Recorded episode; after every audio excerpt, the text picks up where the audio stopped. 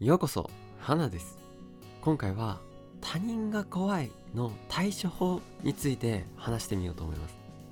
このチャンネルではうつ病 HSP 繊細さんなどメンタルが不安定な人へ元不登校引きこもりでうつ病を克服した僕の経験から伝えたいことや潜在意識無意識を変えてなりたい自分で生きるための情報を発信しています。ラジオ感覚でながらでも聞けるようになっているのでよかったらチャンネル登録もよろしくお願いします。突然ですがあなたは他人が怖いって感じたことありますか？僕はあります。特に10代の頃は他人というより大人が怖いって思っていたのかなって今振り返ってみると思います。うつ病になったのも今思えばその影響もあったと思います。なんか硬い表情で何考えているか分からなくていつも何か忙しそうで自分も年を取ったらそうなっちゃうのかな？だなんて想像していました。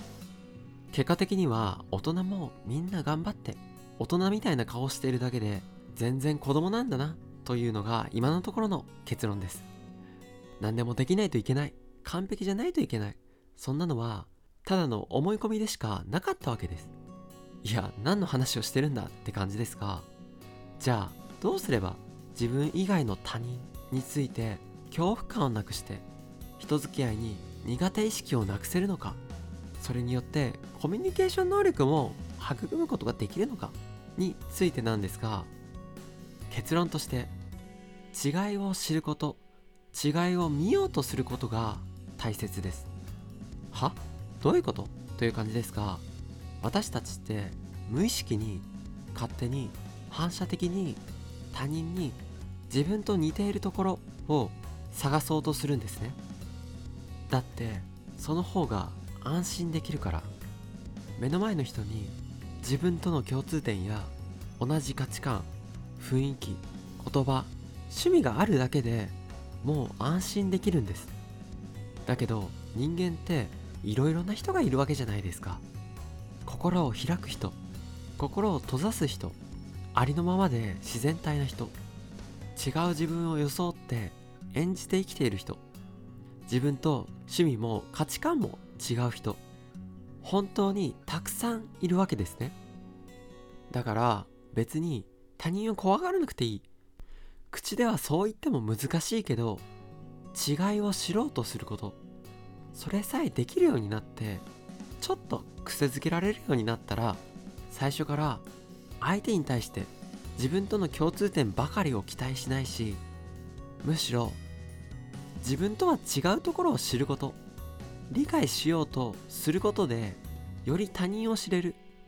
そのことがちょっと楽しくなるしつまり他人が別に怖くないって知れるわけなんです。どんなに見た目が怖くてなんか不愛想で協調性もなくて厄介そうに思える人でも実際に見えているその相手の一面ではないところで意外なところ可愛らしく思えるところが意外とあるんですね。意外とこれが出てくるんです。それに自分との違いを知って相手が怖くないこと他人が怖いものじゃないって知っていく過程でどこかで自分と似ているところ共通点も見つかるもんなんです。何より他人について知ろうとすること。他人にとっての幸せがどんなものなのか。それはどういうものなのか。他人について知れることってとても幸せなことでもあるんですね。誰かにとっての幸せに触れられるだけで実は私たちは幸せになれるんですね。だけど怖いから。不安だから。目を向けようと思えない。だから他人について知ることができない。その先にある素敵なものにも気づけない。それだけなんです。とはいえとはいえですよ。他人が怖い。これがトラウマになってどうしてもまともにコミュニケーションが取れないしもうどうしようもない。そういう方も絶対にいらっしゃると思います。そういう時は自分と似たタイプな人から徐々に練習して心を慣らしていくというのがおすすめです。絶対に自分と同じような人性格が似ている人繊細でお互いが相手を怖いって思ってしまっちゃう人もいらっしゃるんです。それは何もあなただけじゃない。あなただけじゃないんです。そしてその時本当の意味で怖がらなくてもいい人がいることを知れるんです。ぜひ試してみてください。いきなり自分とは全然違うタイプの人と接するのは難易度が高すぎるのでそうやって少しずつ移行していけばいいと思います。自分も人間で相手も人間だから必ず道はある。他人に期待したい。そんな人が欲しい。別にそれを求めることは悪いことではないしそう思ってもいいんですよというわけで今回も最後まで聞いてくださりありがとうございました。